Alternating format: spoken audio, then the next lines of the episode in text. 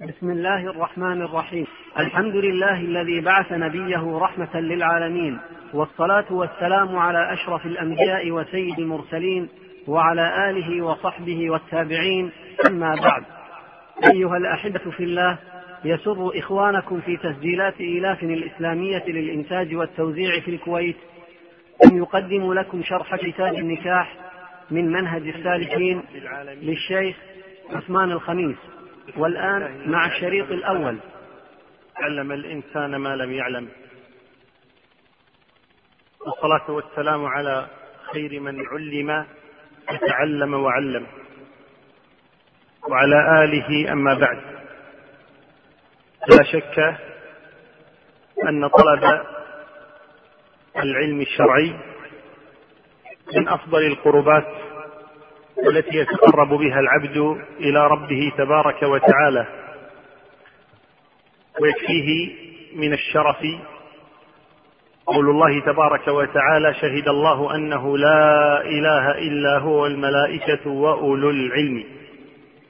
فقرن شهادة أولي العلم بشهادته جل وعلا وشهادة ملائكته.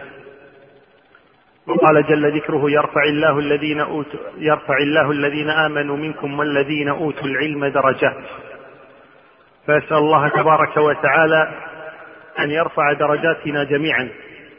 ونحن نطلب هذا العلم نريد بذلك وجه الله جل وعلا. نريد الجنة نريد القرب منه سبحانه وتعالى. وما زلنا مع هذا الكتاب الطيب وهو كتاب منهج السالكين ومعرفة الفقه في الدين للإمام أبي عبد الله عبد الرحمن بن ناصر السعدي رحمنا الله وإياه رحمة واسعة. توفي رحمه الله تبارك وتعالى سنة ست وسبعين وثلاثمائة بعد الألف من مهاجر النبي صلوات الله وسلامه عليه. وها نحن اليوم نصل إلى كتاب النكاح من هذا الكتاب القيم. قال رحمه الله تبارك وتعالى عن النكاح وهو من سنن المرسلين. وفي الحديث يا معشر الشباب من استطاع منكم الباءة فليتزوج. فإنه أغض للبصر وأحصن للفرج. ومن لم يستطع فعليه بالصوم فإنه له وجاء متفق عليه. النكاح من سنن المرسلين لقول الله تبارك وتعالى ولقد أرسلنا رسلا من قبلك وجعلنا لهم أزواجا وذرية. ولما جاء الثلاثة يسألون عن عبادة النبي صلوات الله وسلامه عليه وكان من قول أحدهم إني أعتزل النساء فلا أتزوج. كان رد النبي صلى الله عليه وآله وسلم وإني أتزوج النساء فلا أعتزلهن فمن رغب عن سنتي فليس مني. ولذلك نص أهل العلم على أن النكاح يدور مع الأحكام الأربعة مع الواجب والمستحب والمباح والمكروه. أي قد يكون الزواج واجبا وقد يكون مستحبا وقد يكون مباحا وقد يكون مكروها. أما الزواج الواجب فلمن يخشى على نفسه من الوقوع في الزنا. سواء كان رجلا أو امرأة. يجب عليه أن يتزوج إذا كان يخشى على نفسه أن يقع في الزنا.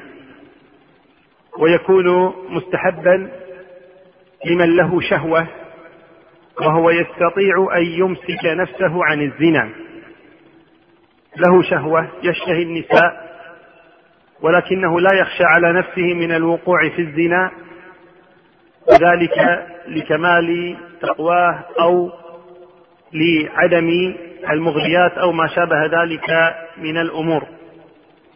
وقد يكون مباحا لمن ليس له شهوة ويستطيع أن يعف غيره. ليس له شهوة لكن يستطيع أن يجامع. قال أهل العلم هذا مباح النكاح بالنسبة له. الرابع وهو الذي يكره في حقه الزواج. وهو من ليس له شهوة ولا يستطيع أن يعف غيره كالعنين مثلا الذي لا يستطيع أن يجامع. وذلك لما فيه من الإضرار بالمرأة التي سيتزوجها لأنه سيتزوجها ومع هذا لا يستطيع أن يعفها. قالوا يكره في حقه للإضرار الذي يقع على هذه المرأة إلا في حالة واحدة ألا وهي إذا رضيت. فإذا رضيت المرأة فهنا لا يكره في حقه لأن العلة التي من أجلها نص أهل العلم على الكراهة وهي الإضرار انتفت. لأن المرأة راضية بهذا النكاح. كم حالة قلنا؟ ما هي؟ واجبا؟ أن يكون واجبا. مثل ماذا؟ لا. الواجب قلنا على من؟ نعم. أصبر. نعم لمن كانت له شهوة يخاف الوقوع في الزنا. الثاني مو الا بالترتيب مستحب؟ نعم من كانت له شهوة ولا يخشى على نفسه الوقوع في الزنا. الثالث نعم.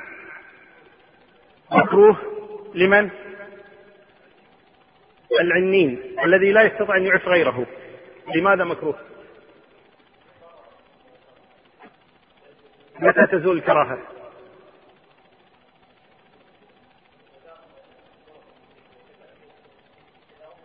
إذا رضيت المرأة. طيب. بقي الرابع. نعم. المباح. متى؟ نعم. من كان من ليس له شهوة لكنه يستطيع أن يعف غيره يكون النكاح بالنسبة له مباحا. قول النبي صلى الله عليه وآله وسلم آمرا الشباب. يا معشر الشباب من استطاع منكم الباءة فليتزوج. هنا أمر. ولذلك ذهب كثير من أهل العلم إلى أن الزواج واجب بهذا الحديث. من استطاع منكم الباءة فليتزوج. قالوا هذا أمر. ولكن لما علل الأمر بقوله فإنه أحسن للفرج فدل هذا على أنه أمر إرشاد وليس أمرا واجبا. قال فإنه أغض للبصر وأحسن للفرج ومن لم يستطع فعليه بالصوم فإنه له وجاء. وجاء أي مانع. يمنع من الوقوع في الزنا. وقال صلوات الله وسلامه عليه تنكح المرأة لأربع لمالها وحسبها وجمالها ودينها.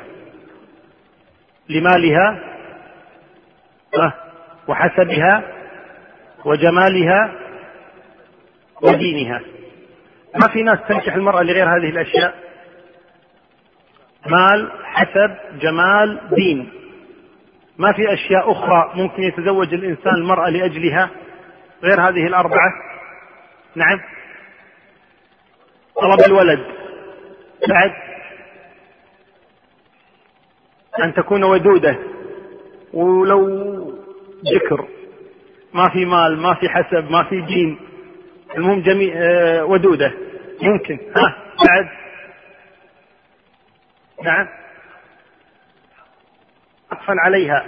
كأن تكون يتيمة في حجره أو يكون يعرف أباها أو يريد أن يصرف عليها أو ما شابه ذلك. نعم. إكراما لغيرها. عناده طيب ماشي. لا نريد قربة لله. اي نعم. ها. نعم. عالمة. طيب والله شيء جيد. يلا بعد. ها. نعم. يريد أن يكرمها يعني يصرف عليها وما شابه إذا في أسباب أخرى. في أسباب أخرى. طيب لماذا ذكرت هذه الأسباب الأربعة لأن هذا هو الغالب. إذا هناك أسباب أخرى وإنما ذكرت هذه الأمور الأربعة لأنها الغالب. لأنها الغالب وإلا هناك أمور أخرى. قال لمالها وحسبها وجمالها ودينها. ثم قال أظفر بذات الدين. طيب لو قال قائل أنا أريد أو أجد من تجمع الأمور الأربعة. جميلة حسيبة ذات مال متدينة. نقول له أقدم. أو نقول اترك هذه الأشياء وابحث عن ذات دين فقط. أقدم. نعم أقدم. طيب لو قال قال أنا أريدها لجمالها فقط. هل الزواج صحيح أو غير صحيح؟ الزواج ولكنه نقول إيش؟ الصفقة قاسرة. وإنما الصفقة الجيدة التي أمر بها النبي صلى الله عليه وسلم أن تكون الصفقة بمن بذات الدين. فإذا قال فاظفر بذات الدين تربت يداك. تربت يداك أي التصقت التصقت يدك, يدك بالتراب. التصقت اليد بالتراب. وهذه كلمة كانت تستخدمها العرب قديما من باب الدعاء على الإنسان. إذا أراد أن يدعو على إنسان قال تربت يداك أي التصقت بالتراب. التراب دون أو علو. دون. فكان استخدام هذه الكلمة في الأصل من باب إيش؟ ها. الدعاء على الإنسان. الدعاء على الإنسان. تربت يدك. مثل ثكلتك أمك. شلون ثكلتك أمك؟ الدعاء عليك بالموت. ثكلتك أمك يعني الدعاء عليك بالموت. ثم لكثرة استعمال هذه الكلمات صارت تستخدم عند العرب للحث على فعل الشيء. للحث على فعل الشيء فيقول لك إيش تكلتك أمك أقدم افعل اترك تربت يداك لماذا لم تفعل كذا؟ فتكون الكلمة إيش؟ يجل الحث والحظ على عمل شيء ما. قال وينبغي أن يتخير ذات الدين. والحسب الودود الولود الحسيبة. يعني يبحث عن هذه المرأة. يعني كلما جمعت هذه الأوصاف كلما كان هذا إيش؟ هذا أفضل. قال وإذا وقع في قلبه خطبة امرأة. يقال خطبة ويقال خطبة. الخطبة لماذا؟ الضم. الخطبة للجمعة. الخطبة ها؟ للنساء. الخطبة بكسر الخاء للنساء والخطبة بضمها للجمعة صحيح؟ نعم طيب أنا قلت كسر الخاء في هذه قلنا خطبة لكن أخطب وأخطب ها؟ أخطب إيش؟ وأخطب النساء ها؟ جيد يقول فله أن ينظر منها ما يدعوه إلى نكاحها. إذا أراد الرجل قرر أن يخطب, امرأة فإنه ينظر إليها. ينظر إليها لقول النبي صلى الله عليه وسلم لأحدهم هلا نظرت إليها؟ فإنه أحرى أن يؤدم بينكما. وجه الترمذي والنسائي. هلا نظرت إليها؟ فإنه أحرى أن يؤدم بينكما. ونظر الخاطب إلى المخطوبة ذكر أهل العلم أن له أربعة شروط. نظر الخاطب إلى المخطوبة له أربعة شروط. أولا أن يكون هذا النظر بلا خلوة. لا يجوز له أن يختلي بها لينظر إليها بل يكون بحضور آخرين كأمها أو أبيها أو أخيها أو أختها أو أخته أو أمه أو أبي أو آه، غيره من النساء. المهم ألا يكون هناك خلوة خلوة بينه وبينها لا تكون هناك خلوة بينه وبينها. إذا الشرط الأول عدم الخلوة. الشرط الثاني لا يجوز له أن ينظر إليها بشهوة لأنها ما زالت محرمة عليه. فلا يجوز له أن ينظر إليها بشهوة ولكن ينظر إليها بنظر الخاطب لا بنظر الشهوة لأنها محرمة عليه. ولا يجوز للرجل أن ينظر إلى امرأة أجنبية في الأصل. الأصل لا يجوز النظر إلى المرأة الأجنبية ولا لا؟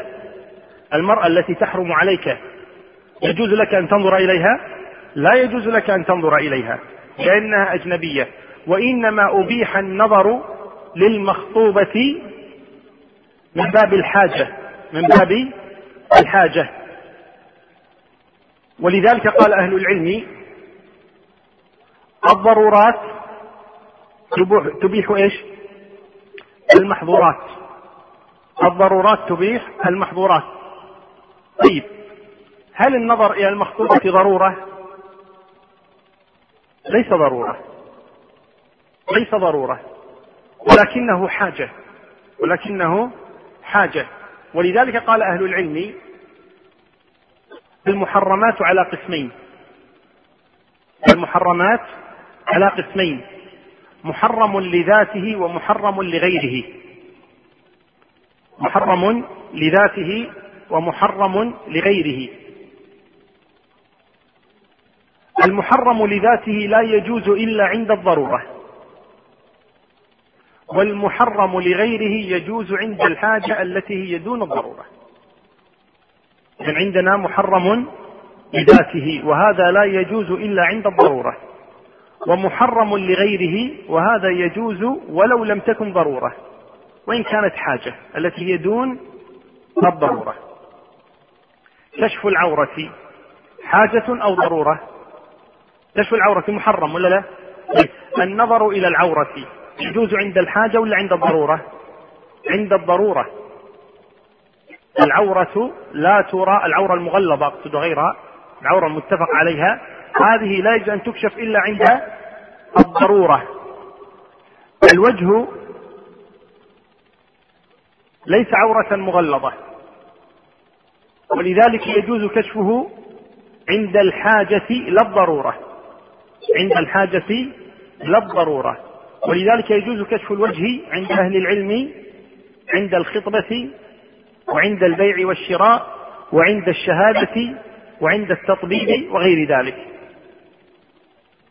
والقصد أن الحاجات تبيح ما كان محرما لغيره ولا يبيح المحرم لذاته إلا الضرورات. لا يبيح المحرم لذاته إلا الضرورات تكلمنا بهذا إن كنتم تذكرون لما تكلمنا عن ربا الفضل وربا النسيئة. وقلنا ربا النسيئة محرم لذاته ولذلك لا يجوز إلا عند الضرورة. بينما ربا الفضل محرم لغيره لأنه يؤدي إلى ربا النسيئة. ولذلك أبيح منه بيع العرايا. مع أن بيع العرايا ربا فضل ولكنه أبيح للحاجة لا الضرورة مجرد الحاجة. شاهد الأمر أن النظر للنساء يجوز عند الحاجة يجوز عند الحاجة. ومن هذه الحاجات ما هي؟ الخطبة. ومن هذه الحاجات الخطبة. ولذلك لا يجوز له أن ينظر إليها بشهوة وإنما ينظر إليها بنظر الخاطب هل تصلح أن تكون زوجة له أو لا. الشرط الثالث أن تكون عنده نية الزواج. ما يروح ينظر إلى بنات الناس وهو ليس له نية الزواج. أب أخطب منك أب أخطب على بيوت الناس ينظر إلى بناتهم وهو ليس في نيته الزواج. فقط لينظر هذا لا يجوز محرم. فلا بد أن تكون إيش نيته الزواج. الشرط الرابع مظنة الإجابة. أن يظن أنهم يجيبونه إلى مطلوبه وإلا لو علم علم اليقين أنهم سيرفضونه لا يجوز له أن يذهب لينظر إليها لأنه صار النظر إيش؟ ليس للزواج وإنما للنظر وهذا محرم. النظار الآن؟ كم شرط؟ أربعة شروط. ما هي؟ أن يكون بلا شهوة.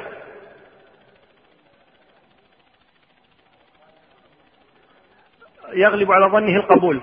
ثالث بلا خلوة. الرابع أو قلته. الرابع نية الزواج. من يسرد الأربعة؟ لا نريد واحد ما تكلم. نعم. نية الزواج. عدم الخلوة.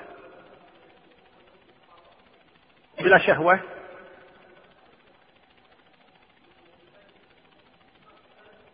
مظنة الإجابة. نعم.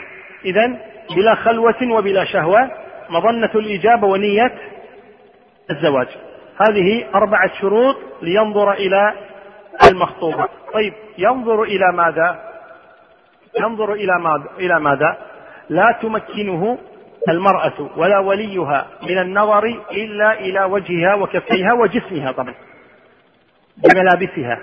هذه الأشياء التي يباح له أن أن يمكن من النظر إليها. يعني لا يمكن إلا من النظر إلى وجهها وإلى كفيها وإلى جسمها وهي قائمة فقط بثيابها. وأما إذا كان بدون إذنهم يعني نظر نظرة خاطفة إلى شعرها أو ما شاء له ذلك. ولكن ليس له أن يتلصص على بيوت الناس لينظر إلى عورات النساء لأنه قطعا إذا فضل يتلصص من يريد خطبتها فقط قد ينظر إلى غيرها لأن الناس يعيشون في بيوتهم على إيش؟ على سجيتهم وعلى عادتهم من كشف عورات أو ما شابه ذلك. فالأصل أنه لا يجوز له أن يتلصص على البيوت. لكن لو قدر له أن ينظر إلى شيء من آه، شعرها أو ذراعها أو ساقها دون إذنها فله ذلك دون أن يتلصص لو كان نظر مفاجأة أو ما شابه ذلك. أي ليس له أن يصد. إذا انكشف شيء من ذلك بل له أن ينظر. لأن هذا كما قال النبي صلى الله عليه وسلم هلا نظرت إليها؟ ولم يحدد مكان من مكان لكن نحن نتكلم عن التمكين. يعني يمكنونه هم يظهرون له ذلك. يظهرون له ماذا؟ يظهرون له الوجه والكفين فقط. أما غير ذلك فلا تكشف له متعمدة عن شعرها أو ذراعيها أو ساقيها أو نحرها أو ما شابه ذلك. قال ولا يحل للرجل أن يخطب على خطبة أخيه المسلم حتى يأذن أو يترك. لا يحل للرجل أن يخطب على خطبة أخيه المسلم. طيب هل له أن يخطب على خطبة الكافر؟ هل له أن يخطب على خطبة الكافر؟ نحن الآن قال إيش هو؟ قال لا يجوز له أن يخطب على خطبة أخيه المسلم. طيب لو خطب على خطبة الكافر كان يكون كافر نصراني مثلا؟ خطب نصرانية. وهذا المسلم يريد أن يتزوج هذه النصرانية أيضا. فهل له أن يخطب على خطبة النصراني أو يهودية؟ المهم أنه هل يجوز له أن يخطب على خطبة غير المسلم أو أن هذا من حقوق المسلمين خاصة؟ خلاف بين أهل العلم.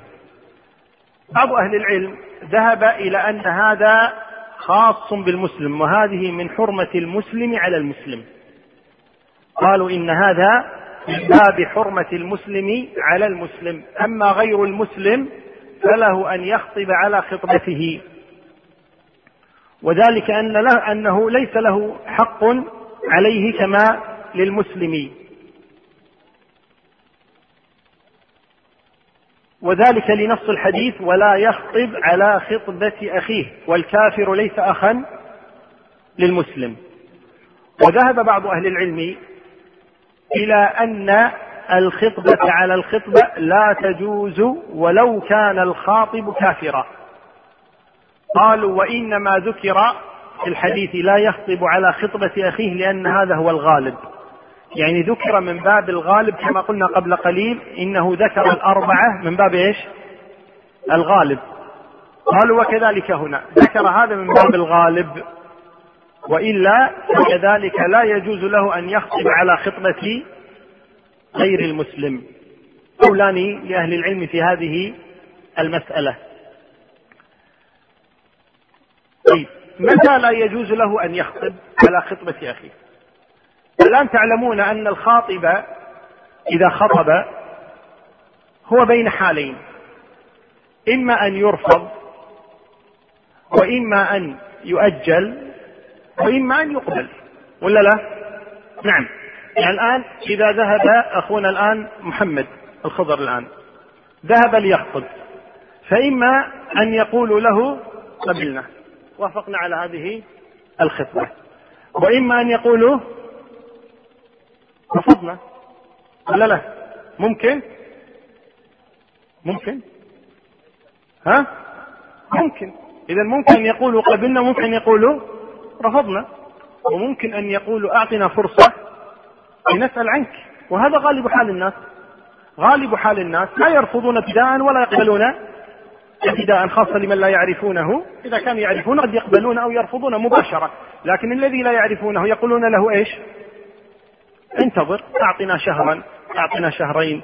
أعطنا عشرة أيام. أعطنا سبعة أيام. أعطنا فرصة نسأل عنك وعن أهلك عن أقاربك. طيب عن عملك ثم بعد ذلك نتصل عليك. أليس كذلك الأمر؟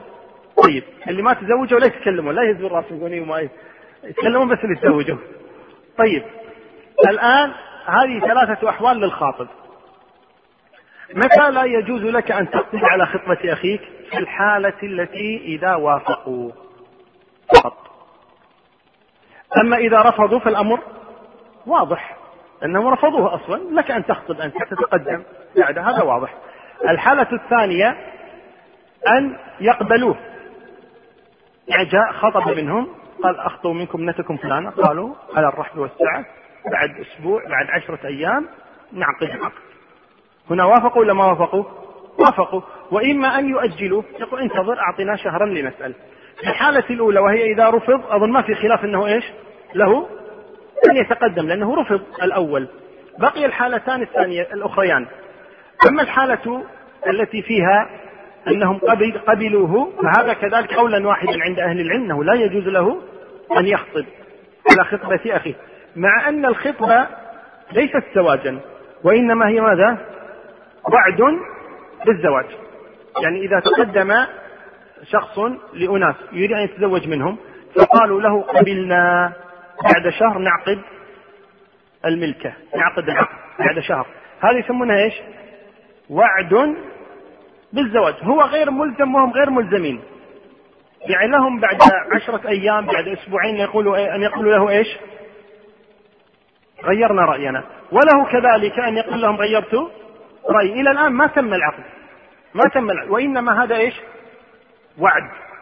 وعد منه أن يتزوج ابنتهم ووعد منهم أن يزوجوه ابنتهم. إذا هذا إيش؟ وعد بالزواج إذا إذا رفض فالأمر واضح أنه يجوز لك أن تخطب. وإذا قبل الأمر واضح كذلك ليس لك أن تخطب. طيب فترة السؤال التي قالوا له اصبر دعنا نسأل عن أحوالك هل لك أن تخطب في هذه الحالة أو لا؟ الصحيح لك أن تخطب. لك أن تخطب في هذه الحالة. والدليل على ذلك أن فاطمة بنت قيس جاءت للنبي صلى الله عليه وسلم وقد خطبها اثنان. تستشير النبي صلى الله عليه وسلم فقالت يا رسول خطبني أبو الجهم وخطبني معاوية. فماذا ترى؟ بعد أن انقضت عدتها مات زوجها انقضت عدتها خطبها أبو الجهم وخطبها معاوية بن أبي سفيان. استشارت النبي صلى الله عليه وسلم أقبل بمعاوية أو أقبل بأبي الجهم. قال لا لا هذا ولا تزوجي أسامة. وخطب لها ثالثا. صلوات الله وسلامه عليه. فدل هذا على أن تقدم أبي الجهم لم يمنع معاوية من التقدم. وتقدم أبي الجهم ومعاوية لم يمنع النبي أن يختار لها ثالثا. فدل على أنه إذا لم يعطى الخطيب كلمة الموافقة فإن لك أن تتقدم. وأن تعرض نفسك تريدها زوجة لك. وقد جاءت حادثة عن جرير بن عبد الله البجلي. ذكروا أنه كان يريد السفر إلى اليمن. هو من أهل اليمن في الأصل جرير. وكان يريد السفر إلى اليمن. فقال له عمر وذكر له امرأة من أهل اليمن ذكرت بجمالها وحصافتها وعقلها ومكانتها من قومها. فقال له عمر إذا ذهبت إلى اليمن فاخطب لي فلانة. أريد أن تخطب لي فلانة. قال أبشر. وقبل أن يسافر جاءه المغيرة بن شعبة وقال له يا جرير أريد أن تخطب لي فلانة. المرأة نفسها التي أراد عمر أن يخطبها كذلك أراد المغيرة أن يخطبها. جرير لما سافر اليمن قال للمرأة ذهب إلى المرأة وقال لها أرسلني إليك عمر بن الخطاب يطلب يدك. وكذا المغيرة بن شعبة. يطلب يدك. وأنا الثالث.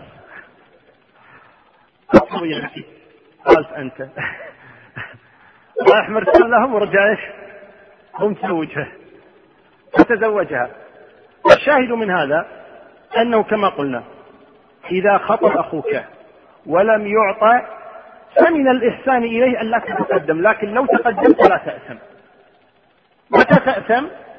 متى يصدق عليك الحديث لا يخطب على خطبة أخيه إذا إيش؟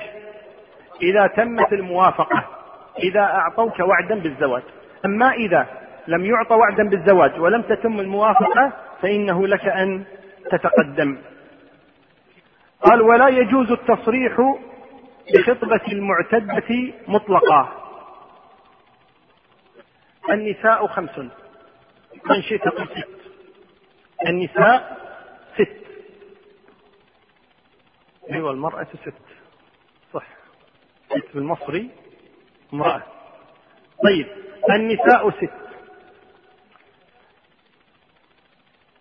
نذكر خمسا والسادسة عليكم. الأولى زوجة الغير. زوجة غيرك زوجة أخيك زوجة عمك زوجة جارك زوجة صديقك. هل يجوز خطبتها؟ ها؟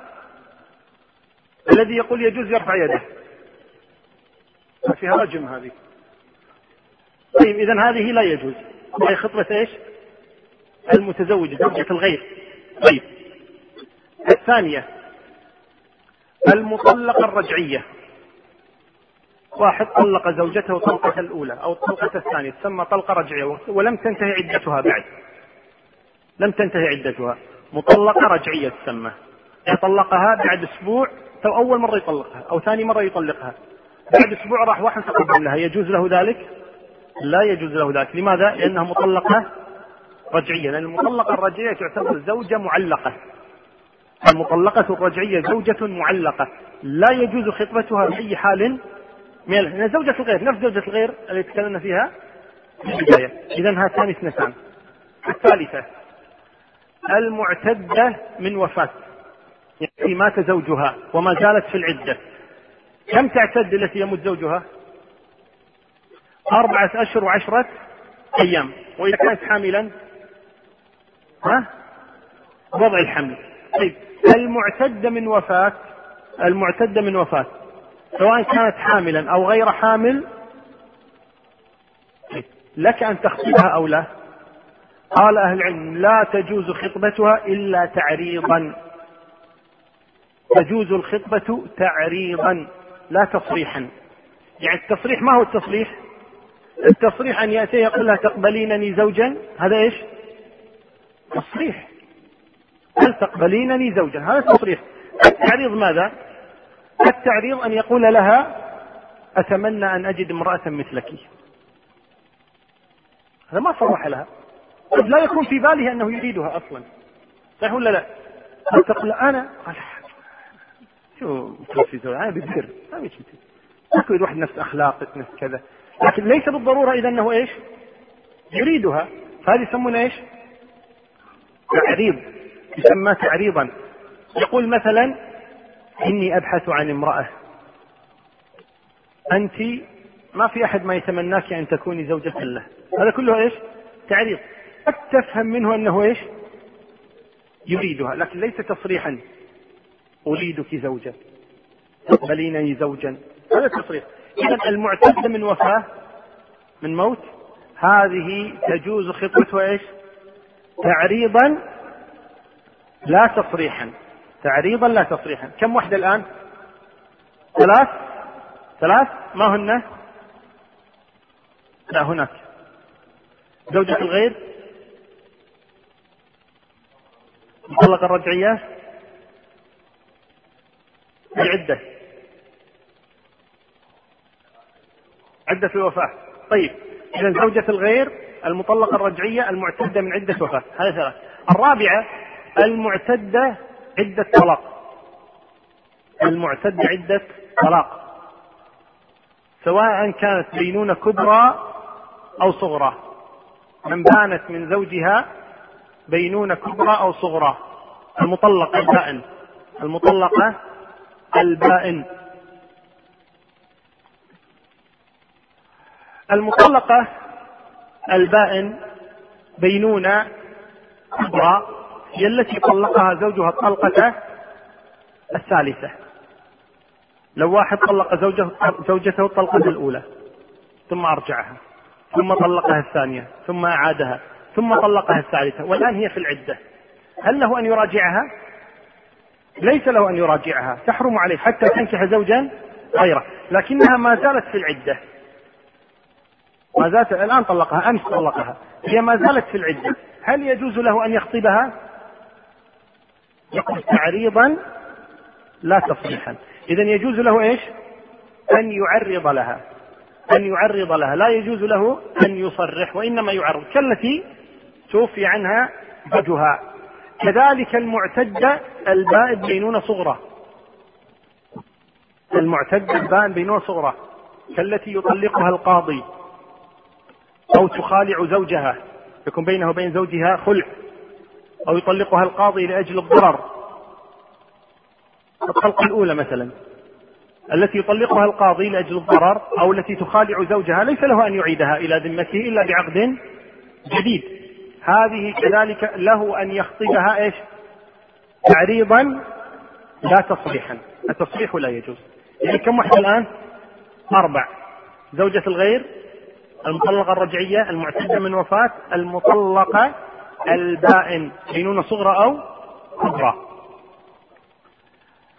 النوع الخامس المطلقة قبل الدخول. المطلقة قبل الدخول. الآن يوسف يفكر في الزواج. أنا أشوف السرح بعيد. طلق وزوج تزوج وطلق ودش عريضا ودش تصريحا. طيب الآن يوسف الآن يفكر في الزواج.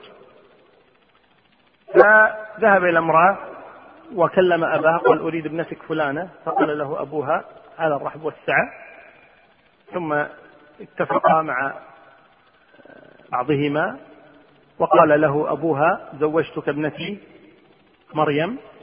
وقال يوسف قبلته تم العقد؟ تم العقد.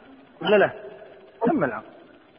بعد ما اتفقا على العقد وقال زوجتك وقال يوسف قبلت الأب جزاه الله خير جاب الشاي وقدمه ليوسف. قال تفضل هذا الشاي. قال لا يا عم أنت أكبر مني أنت تشرب قبلي. قال أنت ضيف عندنا وكذا؟ تفضل الشاي قال لا يا عم ما يصير. قال اسمع الكلام واشرب قال لا يا عم ما تفهم. قال أنت اللي ما تفهم. أخذ الشاي ورماه فيه وهم خلوا الزواج. خرب الزواج. قال زين تدري بنت طالق. قال الساعة المباركة. وطلق المرأة.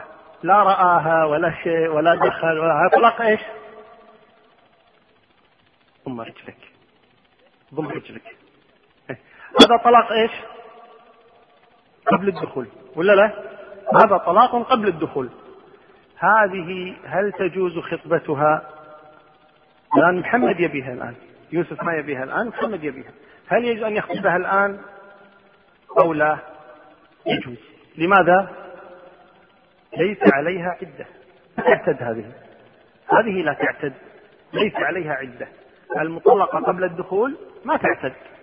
قول الله تبارك وتعالى يا أيها الذين آمنوا إذا نكحتم المؤمنات ثم طلقتموهن من قبل. من قبل إيش؟ من قبل أن تمسوهن فما لكم عليهن من عدة تعتدونها هذه ما تعتد أصلا. فلك أن تخطبها في نفس في اليوم ذاته أو من غد ما في أي مشكلة. إذا هذه إيش؟ الخامسة؟ الخامسة. السادسة من هي؟ عامة النساء. عامة النساء. امرأة جالسة بيت أهلها بكر ما تزوجت ولا طلقت ولا كذا ولا توفي زوجها ولا شيء ولا هذا. هذه لك أن تقصدها متى شئت. من يعيد الست كلهن الآن؟ يلا. زوجة الغير. أي مطلقة؟ البائن بين صغرى أو كبرى؟ إيه. صار طعوس عندك. سويت اثنتين ها؟ يتحدى من إيش؟ من وفاة. مطلق قبل الدخول. أي وصلت. عامة النساء خمس بقت واحدة. لا قال خمس. لا باقي واحدة. من يسرد الست؟ يلا. قبل الدخول مطلق قبل الدخول. المطلقة الرجعية. زوجة الغير. عامة النساء.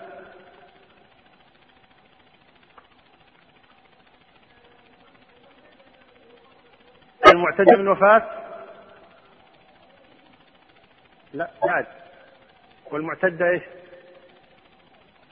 من طلاق قلنا بعد بين صغرى أو كبرى. لا نريد واحد يسرد الست مرة. أبو عمر رافع إيدك ولا تعدل شماغك ها. نعم. زوجة الغير المطلقة رجعية. البائن من وفاة المعتد من وفاة طلاق بائن آه، كبرى أو صغرى. ماشي؟ سائر النساء لا حول ولا قوة إلا الست ترى إذا ما جبتم ترى جيب لك الباب يلا. زوجة الغير سم؟ المعتدة من وفاة. كان بين الصغرى والكبر قبل الدخول.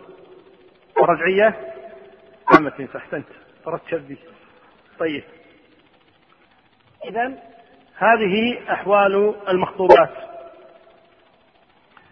قال ويجوز التعريض في خطبة البائن بموت أو غيره لقوله تعالى ولا جناح عليكم فيما عرضتم به من خطبة النساء قال وصفة التعريض أن يقول إني في مثلك راغب أو لا تفوتيني نفسك ونحوها قال وينبغي أن يخطب في عقد النكاح بخطبة عبد الله بن مسعود قال علمنا رسول الله صلى الله عليه وسلم التشهد في الحاجة. إن الحمد لله نحمده ونستعينه ونستغفره ونعوذ بالله من شرور أنفسنا ومن وسيئات أعمالنا. من يهده الله فلا مضل له ومن يضلل فلا هادي له. وأشهد أن لا إله إلا الله وحده لا شريك له. وأشهد أن محمدا عبده ورسوله. ويقرأ ثلاث آيات رواها أهل السنن. والثلاث الآيات فسرها بعضهم وهي قوله تعالى يا أيها الذين آمنوا اتقوا الله حق تقاته ولا تموتن إلا وأنتم مسلمون. والآية من سورة النساء أيها الناس اتقوا ربكم الذي خلقكم من نفس واحدة خلق منها زوجها وبث منهما رجالا كثيرا ونساء واتقوا الله الذي تساءلون به والأرحام. إن الله كان عليكم رقيبا. وقول الله تبارك وتعالى يا أيها الذين آمنوا اتقوا الله وقولوا قولا سديدا. قال ولا يجب إلا يعني الواجب في عقد النكاح. الإيجاب وهو اللفظ الصادر من الولي كقوله زوجتك أو أنكحتك. والقبول وهو اللفظ الصادر من الزوج أو نائبه كقوله قبلت هذا الزواج أو قبلت طيب. إيجاب وقبول. الإيجاب يسبق القبول. الإيجاب يسبق القبول. هذا هو الأصل. فيأتي أبو الزوجة فيقول للرجل زوجتك ابنتي فلانة. فيقول الرجل قبلت. زوجتك ابنتي فلانة. فيقول الرجل إيش؟ قبلت. هذا إيجاب وقبول. هذا إيجاب وقبول. طيب لو ما قال له زوجتك ابنتي فلانة لو قال له أعطيتك ابنتي فلانة أعطيتك ابنتي فلانة. جمعت بينك وبين ابنتي فلانة. هذا أنا ما أعرف إنجليزي. يعني بالإنجليزي شو يقولونها طيب. أو يزوجه بلغة غير اللغة العربية. فهل يقع الزواج أو لا يقع؟ يقع. بأي لفظ يفهم منه الزواج؟ أي لفظ. يعني يستخدمه الناس في كلامهم لأن العبرة بالمعاني لا بالمباني. العبرة بالمعاني لا بالمباني. المهم المعنى المراد. فإذا كان هذا الكلام يفهم عندهم بأنه تزويج فهو تزويج. إن كان هذا الكلام يفهم منه التزويج عندهم فهو تزويج. والأصل كما قلنا أن يتقدم الإيجاب على القبول. فلو, تقب فلو تقدم القبول على الإيجاب صح. يعني قال الرجل لأبي زوجته لوليها قال له قبلت ابنتك فلان زوجة لي؟ فيقول أبوها زوجتك إياها. يصح. ولا يلزم أن يقول مرة ثانية إيش؟ قبلت. وذلك أن رجلا أتى النبي صلى الله عليه وسلم لما تقدمت امرأة إلى النبي ووهبت نفسها للنبي. صلوات الله وسلامه عليه. جاءت إلى النبي فقالت له يا رسول وهبتك نفسي. فسكت. صلوات الله وسلامه عليه. فرجل من الحاضرين فهم أن النبي لا يريد أن يتزوجها. فقال يا رسول الله إن لم يكن لك بها حاجة فأنا أتزوجها. إذا ما كنت تريدها أن تردد النبي صلى الله عليه وسلم سكت ما تكلم ما قال قبلت ولا قال رفضت ولا سكت. فهذا الرجل فهم أن النبي لا يريدها زوجة ولكن لم يرد إحراجها أو أي شيء من الأشياء. القصد أن الرجل تكلم بين يدي النبي صلى الله عليه وسلم فقال يا رسول الله إن لم يكن لك بها حاجة أنا أريدها زوجة. فقال النبي صلى الله عليه وسلم بعد حوار ما, مع ما معك تمهرها وهكذا. ثم قال زوجتكها زوجتكها بما معك من القرآن. ولم ينتظر أن يقول الرجل إيش؟ قبلت. لم ينتظر أن يقول الرجل قبلت. وإنما زوجها مباشرة. صلوات الله وسلامه عليه. فتقدم القبول على الإيجاب. وهذا هو الصحيح. أنه يصح أن يتقدم القبول على الإيجاب ولكن الأفضل أن يتقدم الإيجاب ثم يأتي بعد ذلك القبول من الزوج. من عنده سؤال؟ على ما مضى. نعم.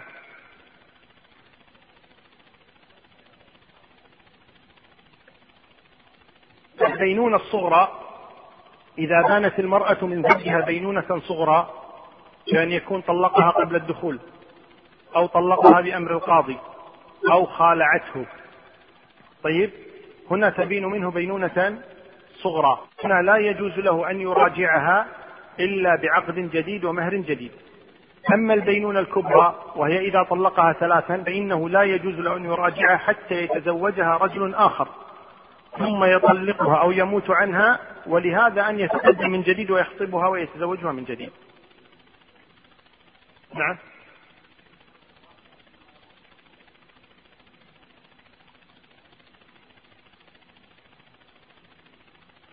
شلون كيف؟ يعني تريد الفراق منه؟ تريد مفارقته وهو غائب؟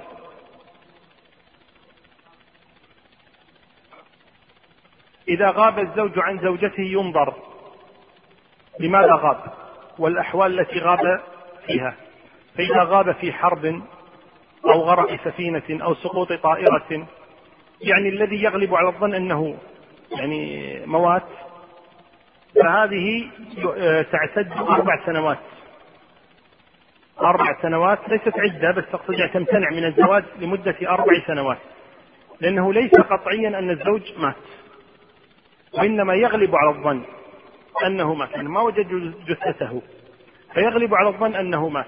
فهنا إذا كان مجرد غلب الظن أنه مات فإنها تبقى أربع سنوات ينتظرون قدومه.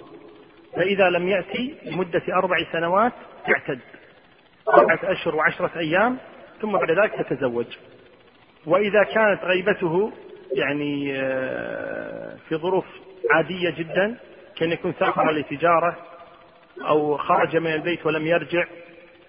طيب. ولا يعلم أين ذهب. فهذا أمر يرجع إلى تقدير القاضي. لكن ليس أقل من أربع سنوات. أما إذا علمت وفاته تأتي عدة الوفاة. الإشكال فيما إذا حكم القاضي بوفاته واعتدت أربعة أشهر وعشرة أيام يعني بعد أربع سنوات وتزوجت ثم جاء زوجها. كيف يكون العمل؟ وقع هذا في عهد عمر رضي الله عنه. غاب رجل عن أهله. فجاءت المرأة إلى عمر وقالت فلان غاب ولا أدري أين. ما رجع منذ مدة فقال لها عمر ائتيني بعد أربع سنوات. فجاءته بعد أربع سنوات. قالت إلى الآن لم يرجع. فقال لها عمر اعتدي أربعة أشهر وعشرة. الوفاة اعتدت. ثم تزوجت. لما انقضت عدتها. ثم بعد فترة جاء زوجها الأول. فلما جاء زوجها الأول جاء وإذا امرأته قد تزوجت. فذهب إلى عمر. قال يا أمير المؤمنين وقعت أنا زوجها. فخيره عمر. بين أن يرجع إلى زوجته. طيب. ويدفع المهر للرجل الذي دفع المهر. ويفسخ عقد الثاني لكن يأخذ مهره كاملا الثاني. وإما أن يتركها له ويأخذ هو مهره كاملا الذي دفعه لزوجته. فقال الرجل بل أتركها له وأخذ مهري مهري. فأخذ المهر. ولسان حاله يقول إيش؟ بعنا برخص. ها؟ بعناه ببلاش. نعم. القصد أن هذا بالنسبة لامرأة المفقود. نعم.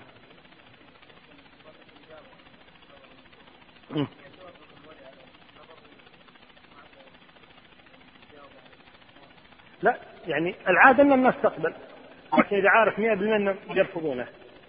طيب؟ ويعرف 100% مثلا أرسل شخصا. قال لو تقدمت لفلان قال يخسر. لا يجي لا يفكر. راح يتقدم ما له حج أنه يعرف أنه سيرفض هذا مظنة الإجابة. مظنة الإجابة يعني يعرف أنه ممكن يقبل. هذا غالب الناس أنه ممكن يقبل. ليش ما ينظر؟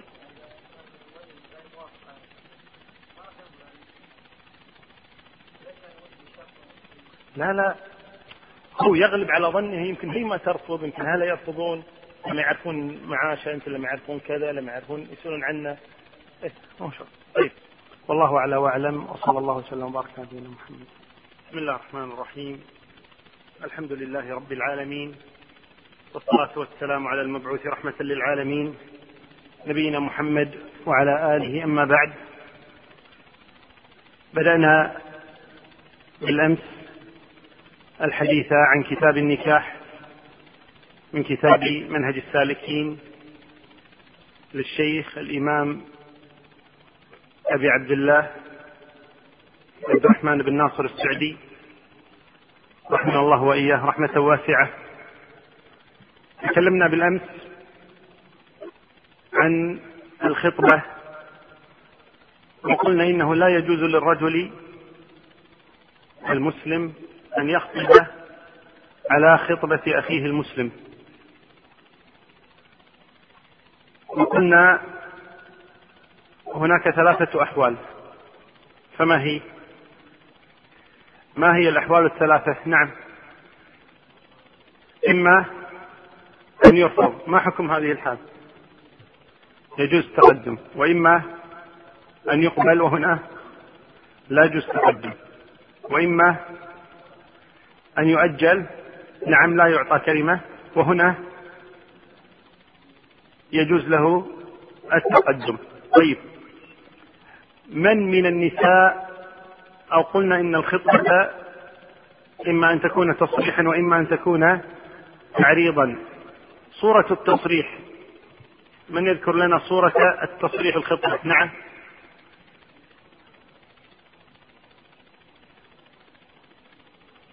أريد أن أتزوجك أنت. هذا تصريح. نعم. والتعريض؟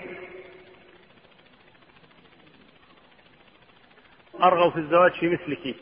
نعم. متى لا يجوز التصريح ولا التعريض؟ أي النساء اللاتي لا يجوز معهن التصريح ولا التعريض؟ علي. زوجة الغير. لا يجوز لا تصريحا ولا تعريضا. أيضا. المطلقة رجعيا. كذلك لا يجوز لا التصريح ولا التعريض. أيضا فقط طيب. يجوز تعريضا لا تصريحا. يجوز تعريضا لا تصريحا. المعتدة من وفاة. يجوز التعريض لها. للتصريح. نعم. البائن بينونة صغرى أو كبرى كذلك لا يجوز. التصريح ويجوز. التعريض طيب. من يجوز معها التصريح والتعريض؟ يعني يجوز خطبتها مطلقا. نعم. غير المتزوجة؟ إيه هو غير المتزوجة عامة النساء؟ المطلقة قبل الدخول. المطلقة قبل الدخول. هؤلاء يجوز التصريح والتعريض. الأمر مفتوح بالنسبة لهن. طيب.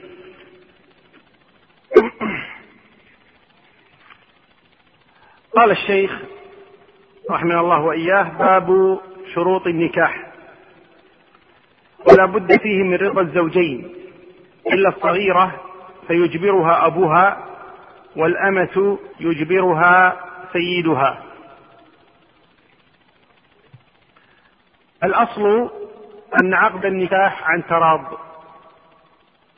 الأصل في العقود كلها أن تكون عن تراض أي عن تراض من الطرفين. البائع والمشتري العاقد والمعقود عليه. لا بد أن يكون هناك تراضي بين الزوجين بين الزوج والزوجة. إلا إنه في عقود الزواج قد يكون أحيانا أحد الزوجين صغيرا ليس له رأي. قد يكون صغيرا ليس له رأي. كأن تكون البنت دون الخامسة أو الابن دون الخامسة كذلك مثلا. فهذا ليس له رأي ولو أخذ رأيه لا يعي, لا يعي أصلا ما يقال. فهل يجوز أن يزوج أمثال هؤلاء؟ لأن رضاه وعدم رضاه هنا لا قيمة له لأنه إيش؟ لا يعي الأمر أصلا. قد يعطى مثل حلاوة ويرضى. قد يمنع هذه الحلاوة إيش؟ ولا يرضى. فالقصد أن الرضا غير معتبر لأنه إيش؟ لا يعي معنى الرضا. هنا. فهل يجوز أن يزوج من كان حاله كذلك؟ يعني هل يجوز أن تتزوج البنت وهي دون التمييز؟ وكذلك هل يجوز أن يتزوج الذكر وهو دون التمييز؟ من حيث الجواز نعم يجوز. يجوز أن يتزوج الذكر وهو دون التمييز يعني يجوز أن يعقد على طفلين يعني لطفلين على بعضهما. ويجوز أن يعقد كبير على صغيرة ويجوز أن يعقد صغير على كبيرة. من حيث العقد يصح العقد. لكن من الذي يملك أن يعقد لهذا الصغير؟ الأب فقط.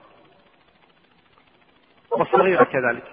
الأب فقط هو الولي الوحيد الذي يجوز له أن يتدخل في هذه القضية؟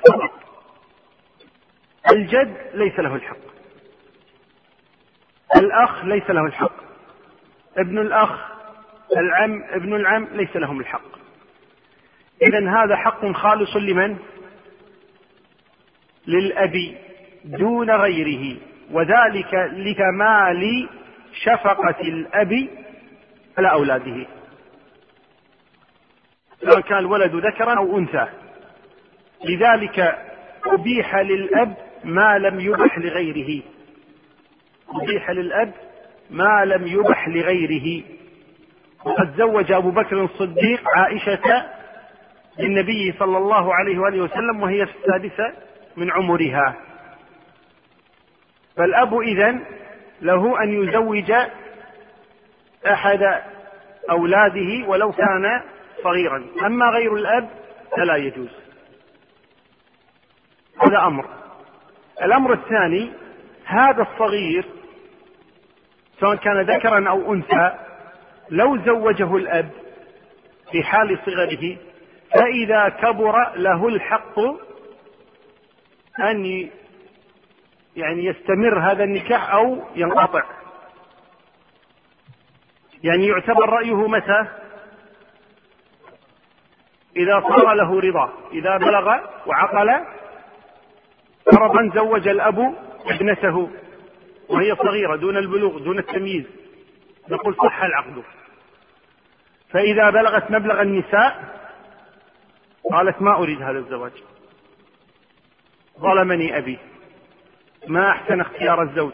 وغير ذلك من الأمور. لها الحق أن تطلب الفسخ.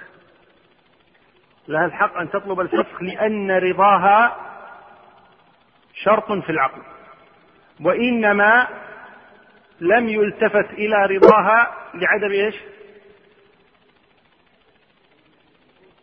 لعدم التمييز لصغرها لصغرها لم يعتبر رضاها لكن إذا كبرت صار رضاها إيش؟ معتبرا. وكذا الأمر بالنسبة للإبن قالوا وكذلك السيد. له أن يزوج أمته وأن يزوج عبده وهما صغيران. والصحيح أن الأب ولو كان عبدا مقدم على السيد. يعني رجل مملوك عبد وعنده بنت أيضا أمة مملوكة يعني عائلة كاملة مملوكة لرجل. يمكن هذا؟ ها؟ يمكن. طيب من أحق بهذه الفتاة أبوها أو سيدها؟ الصحيح أبوها. أبوها أحق بها من سيدها سواء في تزويجها أو في الولاية عليها. فالقصد أن الأب مقدم على السيد ولكن كما قلنا رضاها معتبر. ولذلك جاءت امرأة للنبي صلى الله عليه وآله وسلم فقالت يا رسول الله إن أبي زوجني من ابن عمي ليرفع به خسيسته. يعني ليرفع قدره.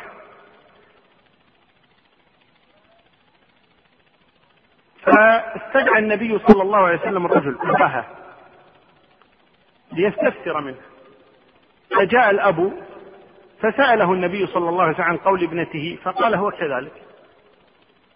فقال لها النبي صلى الله عليه وسلم إن شئت قضيت يعني النكاح وإن شئت فسخته يعني الأمر إليك الآن. فدل على أن رضاها إيش؟ معتبر. ولكنها قالت بل ما قال أبي ولكن أحببت أن يعلم النساء أن لهن في الأمر رأيا. أن لهن في الأمر رأيا يعني رأي المرأة معتبر لأن هي التي ستعيش هذه الحياة وليس أبوها. إذا الشرط الأول ما هو؟ الرضا رضا من؟ الزوج أو الزوجة؟ الزوجين. رضا الزوجة. إذا هذا هو الشرط الأول لصحة النكاح رضا الزوجين. الشرط الثاني ولا بد فيه من الولي.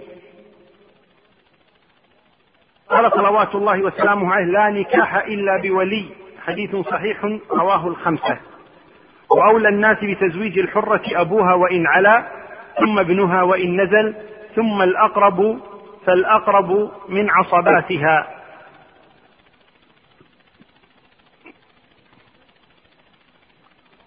الولي هو من يلي عقد النكاح. والأولياء ترتيبهم كما قال أهل العلم أبوة بنوة أخوة. أبوة بنوة أخوة. عمومة وذلولة تتمة أبوة بنوة أخوة. عمومة وذلولة تتمة كم قسم؟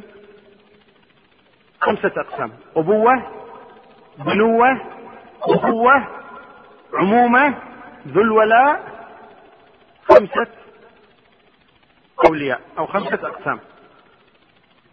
أولهم الأب أبوة. الأب ويدخل في الأب من؟ الجد. الأب وإن علا. بنوة الابن. يعني المرأة إذا أرادت أن تتزوج أبوها غير موجود. وهي أصلا أرملة عندها أولاد وواحد أولادها بالغ. ممكن واحد تتزوج عندها ولد بالغ؟ ولا مستحيل؟ ها؟ ممكن. يعني امرأة تزوجت لها من العمر ستة عشرة سنة.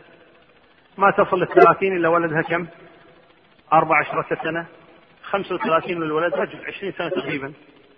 ممكن تتزوج عمرها خمسة وثلاثين ولدها يزوجها ولا لا؟ نعم. إذا ممكن هنا الابن هو اللي يكون ولي على أمه يكون وليا على أمه. وفي بعض أقوال أهل العلم كالمذهب الشافعي يقول لا يمكن أبدا أن يكون الابن وليا على أمه. ولكن الذي عليه الجمهور نعم أن الابن يكون وليا. نعم. إذا الأبوة أولا ثم البنوة ثم الأخوة. الأخوة انتبهوا. هناك أخ شقيق وهناك أخ لأب وهناك أخ لأم. العصبات هما الأخ الشقيق والأخ لأب. الأخ لأم ليس عصبة يعني لا يزوج. جزاهم الله خير إذا دعوه وأسأل القمتين وحضر المنسى لكن لا يزوج. الأخ لأم لا يزوج. الذي يزوج من؟ الشقيق. ثم الأخ لأب. أما الأخ لأم هذا لا يزوج ليس وليا ليس وليا. ثم أبناء الإخوة. ابن أخيها من يقول لها عمتي. كذلك ابن الأخ الشقيق وابن الأخ لأب يكون أولياء لها. فإذا عدم فعمها. يعني ابن الأخ قبل العم. ابن الأخ قبل العم. يعني لو امرأة أرادت أن تتزوج موجود ابن أخيها وموجود عمها. ابن أخيها مقدم على العم. فابن أخيها هو الذي يزوجها وليس عمها. طيب لو ابن أخيها قال هذا عمك. طيب. وعمي أيضا. فأكرمه يتقدم يزوجك. ما في مشكلة هنا. هذا نوع من التوكيل. لكن لو صار يعني نزاع. ابن الأخ إيش مقدم على؟ مقدم على العم لو صار نزاع. أما إذا ما كان في نزاع فالأمر واضح إن الله تعالى. فابن الأخ إذا مقدم على العم فإذا عدم ما عندها أب ولا جد ولا ابن ولا أخ شقيق ولا أخ لأب ولا ابن أخ شقيق ولا ابن أخ لأب نقول يأتي العم. يزوجك عمه فيه. أي عم؟ أيضا العم الشقيق. فإن لم يكن العم لأب. العم لأم أخو أبيها من أمها من أمه. ليس وليا. وإنما الولي عمها الشقيق أو عمها لأب. فإذا عدم ابن عمها الشقيق أو ابن عمها لأب. واضح إن شاء الله تعالى. فإن عدم إن عدم ذو الولاء الذي أعتقها إذا كانت أمة وأعتقت فالذي أعتقها يكون وليا لها. لو كانت هذه أمة وأعتقت ذو الولاء يكون وليا لها. الذي أعتقها يكون وليا لها يزوجها. نعم. طيب. لو زوجها الأخ مع وجود الأب ما يصح العقد لماذا؟ لأنه ليس وليا لها. مع وجود الأب الأخ ليس وليا لها. من وليها؟ أبوها. إذا ليس له الحق أن يزوجها. ليس له الحق أن يزوجها. لوجود الأب الذي هو الولي الأقرب. طيب. لو كان لها أخوان شقيقان. لها أخوان شقيقان. أحدهما له من العمر أربعون سنة. والثاني له من العمر ثلاثون سنة. هل يجوز أن يزوجها صاحب الثلاثين دون صاحب الأربعين؟ نعم يجوز. لأنهما في الدرجة سواء. صحيح من باب الإكرام والاحترام وكذا يقدم إيش؟ الأكبر سنا لكن لو زوجها الأصغر مع وجود الأكبر العقد صحيح. لماذا؟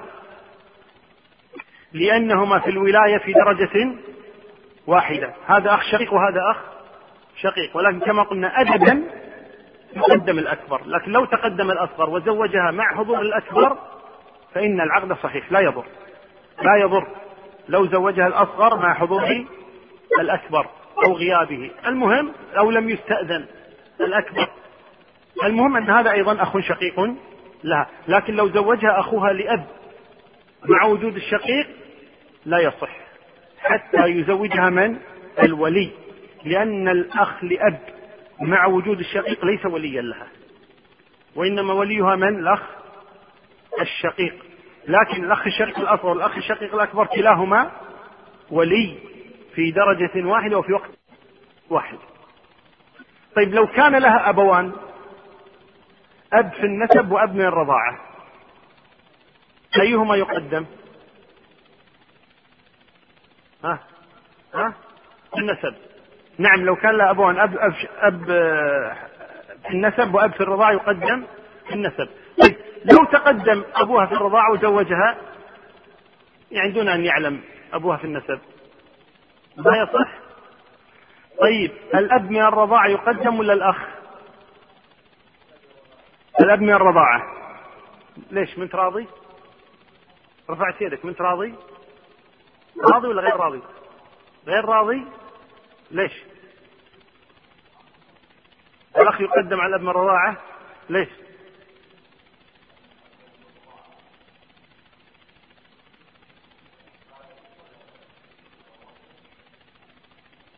يعني ما يعد وليا. صح. الأب من الرضاعة ما يزوجها حتى لو ما في أحد. الأب من الرضاعة ليس وليا. الأب من الرضاعة ليس وليا. هذا ليس وليا لها.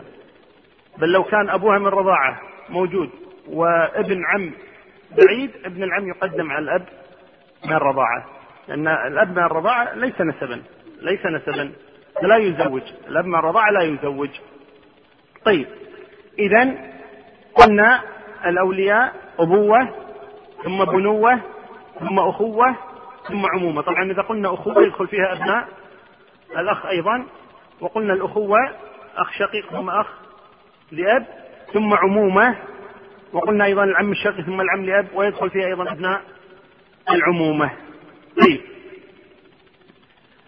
قال وفي الحديث المتفق عليه لا تنكح الأيم حتى تستأمر ولا تنكح البكر حتى تستأذن. قالوا يا رسول الله وكيف إذنها؟ قال أن تسكت. قولهم كيف إذنها؟ لأنه قد علم عند الناس أن البكر يصيبها من الحياء ما يمنعها من أن تقول وافقت أو رفضت تستحي لأن قضايا الزواج وغيرها قد تستحي أن تتكلم فيها. فتسأل هل تقبلين فلانا زوجا؟ فتسكت. يقول النبي صلى الله عليه وآله وسلم إذنها قماتها. يعني سكوتها دليل على إيش؟ دليل على الرضا. يعني ممكن أن ترفض لكن لا يمكن أن تقول أريده زوجا. تستحي. فتسكت. فسكوتها دليل على رضاها اعتبر هكذا. اعتبر سكوتها دليلا على رضاها. فالقصد أن الأيم وهي التي تزوجت يعني في السابق إما أن تكون مطلقة وإما أن تكون أرملة هذه لو قيل لها تقبلين فلانا زوجا فسكتت. ما يقبل منها السكوت. لأن المرأة إذا دخل بها يعني يذهب عنها شيء من الحياء الذي يصيب العذارة فعند ذلك لا يقبل منها السكوت بل لا بد أن تعرب. لا بد أن تقول أريده أو لا أريده. فإذا سكتت يقال لها أعربي عما في نفسك. قولي تريدين هذا الرجل أو لا تريدينه؟ أما البكر فيقبل منها السكوت. البكر يقبل منها السكوت لوجود الحياء لوجود الحياء. واحد يقول طيب معنى هذا أن المتزوجة في السابق سواء طلق أو يعني ما عندها حياء؟ نقول عندها حياء ولكن ليس حياؤها كحياء البكر. ولذلك لا يقبل منها الصمات حتى تعرب رأيها. نعم. وقال صلوات الله وسلامه عليه أعلنوا النكاح. رواه أحمد. قال ومن إعلانه شهادة عدلين وإشهاره وإظهاره والضرب عليه بالدف ونحوه. هذا هو الشرط الثالث. هذا هو الشرط الثالث وهو الإعلان. الشرط الأول إيش قلنا؟ الرضا الثاني الولي الثالث الإعلان أو الإشهار. إذا هذه ثلاثة شروط. الرضا الولي الإعلان. الإعلان هنا بعض أهل العلم يعبر عنه بالإعلان وبعض أهل العلم يعبر عنه بالشهود. بعض أهل العلم يعبر عنه بالإعلان كما هو مشهور مذهب مالك وبعضهم يعبر عنه بالشهود كما هو مشهور مذهب أحمد. واختلف أهل العلم في الإعلان أو الشهود هل هذا شرط في صحة النكاح أو أنه من واجباته ويصح العقد ولو لم يعلن عنه.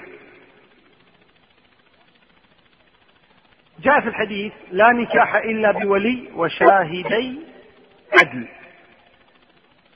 والصحيح منه لا نكاح إلا بولي. أما زيادة وشاهدي عدل فلا تصح. فيبقى إذن لا نكاح إلا بولي هو الثابت عن النبي صلى الله عليه وآله وسلم. وزيادة شاهدي عدل لا تثبت عنه صلوات الله وسلامه عليه. ولكن ثبت عنه أنه قال أعلنوا النكاح.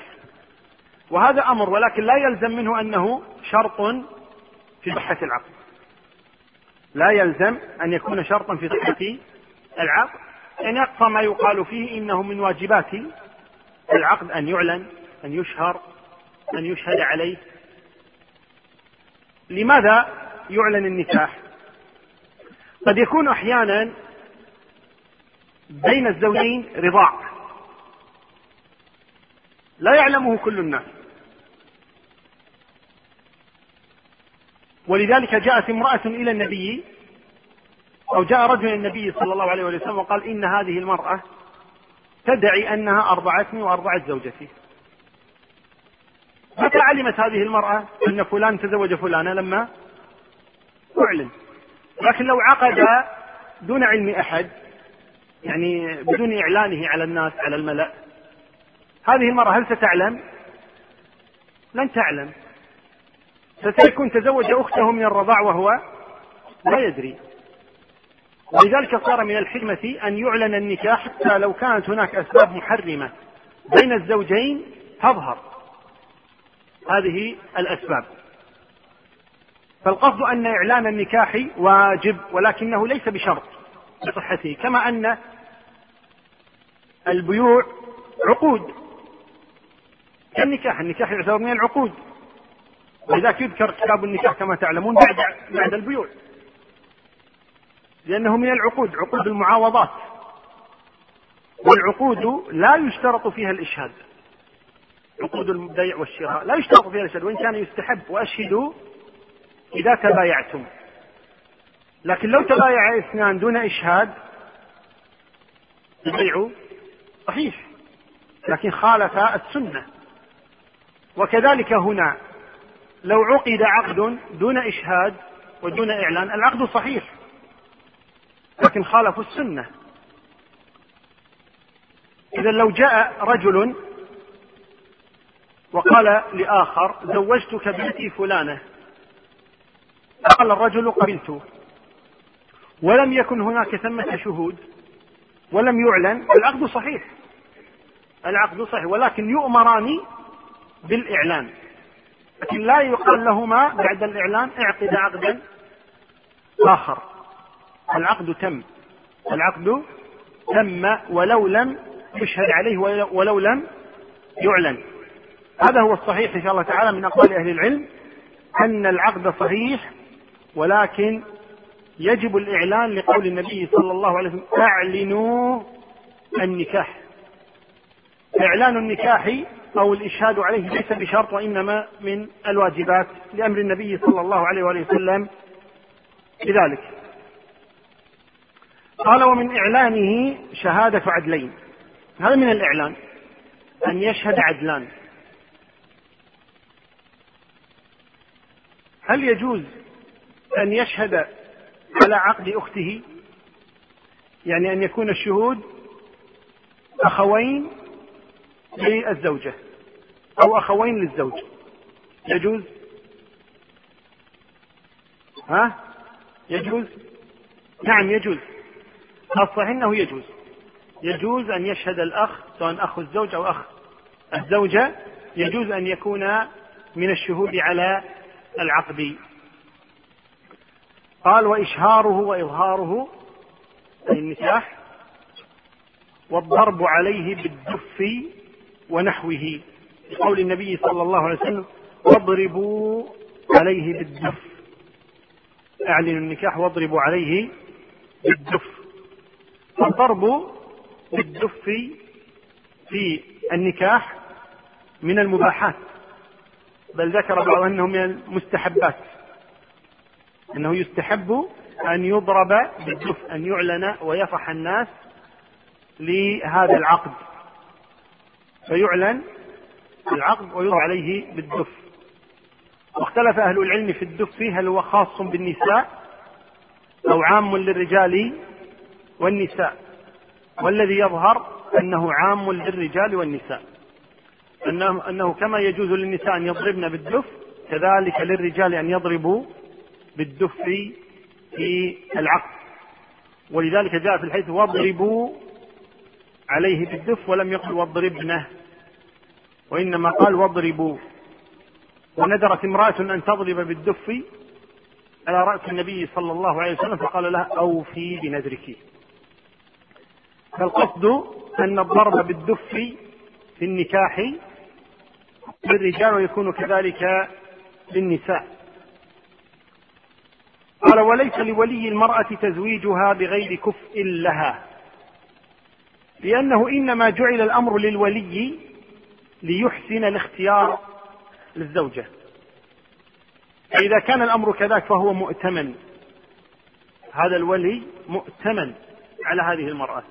وإذا كان مؤتمنا إذا يجب عليه أن يؤدي الأمانة على وجهها.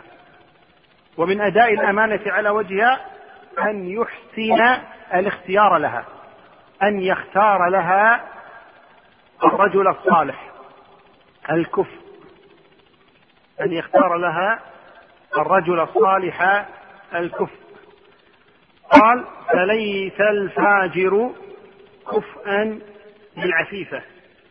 والعرب بعضهم لبعض كفاء يعني لا يجوز أن يزوج الفاجر الفاسق لأن هذا من خيانة الأمانة. من خيانة الأمانة أن يزوج المرأة بفاجر. وقد قال الله تبارك وتعالى الزانية لا ينكحها إلا زان أو مشرك. والزانية لا ينكحها إلا زان أو مشرك. فلا يجوز له أن يزوج موليته لزان ولا لفاجر ولا لمعلن الفسق. وإنما يزوجها للصالح من الرجال. يزوج البنت المولية الصالحة من الرجال. هذا واجب عليه. وهذا من باب أداء الأمانة أن يزوجها الصالح. قال والعرب بعضهم لبعض أكفاء. يعني يجوز للعربي أن يتزوج القرشية وإن كانت القرشية أفضل نسبا. من غيرها كما قال النبي صلى الله عليه وسلم إن الله اصطفى كنانة على العرب. واصطفى قريشا من كنانة. فقريش مصطفون وبنو هاشم مصطفون من قريش. فيجوز للقرشي أن يتزوج الهاشمية وإن كانت هي خيرا منه جسد ولكن يجوز له أن يتزوج بها. وكذلك غير القرشي يجوز له أن يتزوج بها إذا رضيت ورضي أولياؤها. العرب بعضهم لبعض أكفاء فإذا لم يزوج الرجل الكفء من الرجال بحاجة في نفسه فقد خان الأمانة كذلك. بل عليه أن يزوج الكفء. عليه أن يزوج الكفء من الرجال. جاء في الحديث إذا جاءكم من ترضون دينه وخلقه فزوجوه وإلا تفعلوا تكون فتنة في الأرض وفساد عريض ولكنه حديث لا يثبت. هذا الحديث لا يثبت عن النبي صلى الله عليه وآله وسلم وبالتالي للرجل أن يمتنع عن تزويج ابنته من يرى أنه ليس بكفء لها في النسب. له أن يمتنع من ذلك لمصلحتها. إذا رأى أن الرجل لا يكافئها في النسب فإن له أن يمتنع من تزويجها ابتغاء من يكون مثلها في النسب. وقلنا هذا بالنسبة أو نقول هذا بالنسبة للعرب مع غيرهم. أما العرب مع العرب فهم أكفى لكن لو زوجها الزواج صحيح. فقد تزوج بلال بن رباح وهو حبشي أخت عبد الرحمن بن عوف وهو قرشي زهري. بلال تزوج أخته وكذلك تزوج زيد بن حارثة وهو كندي. تزوج القرشية وهي زينب بنت جحش. فالشاهد من حيث الجواز يجوز. لكن أيضا يجوز له أن يمتنع لعدم الكفاءة في النسب. قال فإن عدم وليها أو غاب غيبة طويلة أو امتنع من تزويجها كفءا زوجها الحاكم كما في الحديث السلطان ولي من لا ولي له. أخرجه أصحاب السنن إلا النسائي. كان الولي غائبا. قلنا من الولي؟ المجموعة التي عددناها. المجموعة كلها. الأب فإن لم يكن فالجد فإن لم يكن فالابن فإن لم يكن الأخ الشقيق الأخ لأب ابن الأخ الشقيق ابن الأخ لأب ثم العم الشقيق ثم العم لأب ثم ابن العم الشقيق ثم ابن العم لأب.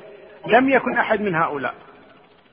أو يوجد من هؤلاء لكنه عضلها أي يمتنع من تزويجها يريد الإضرار بها.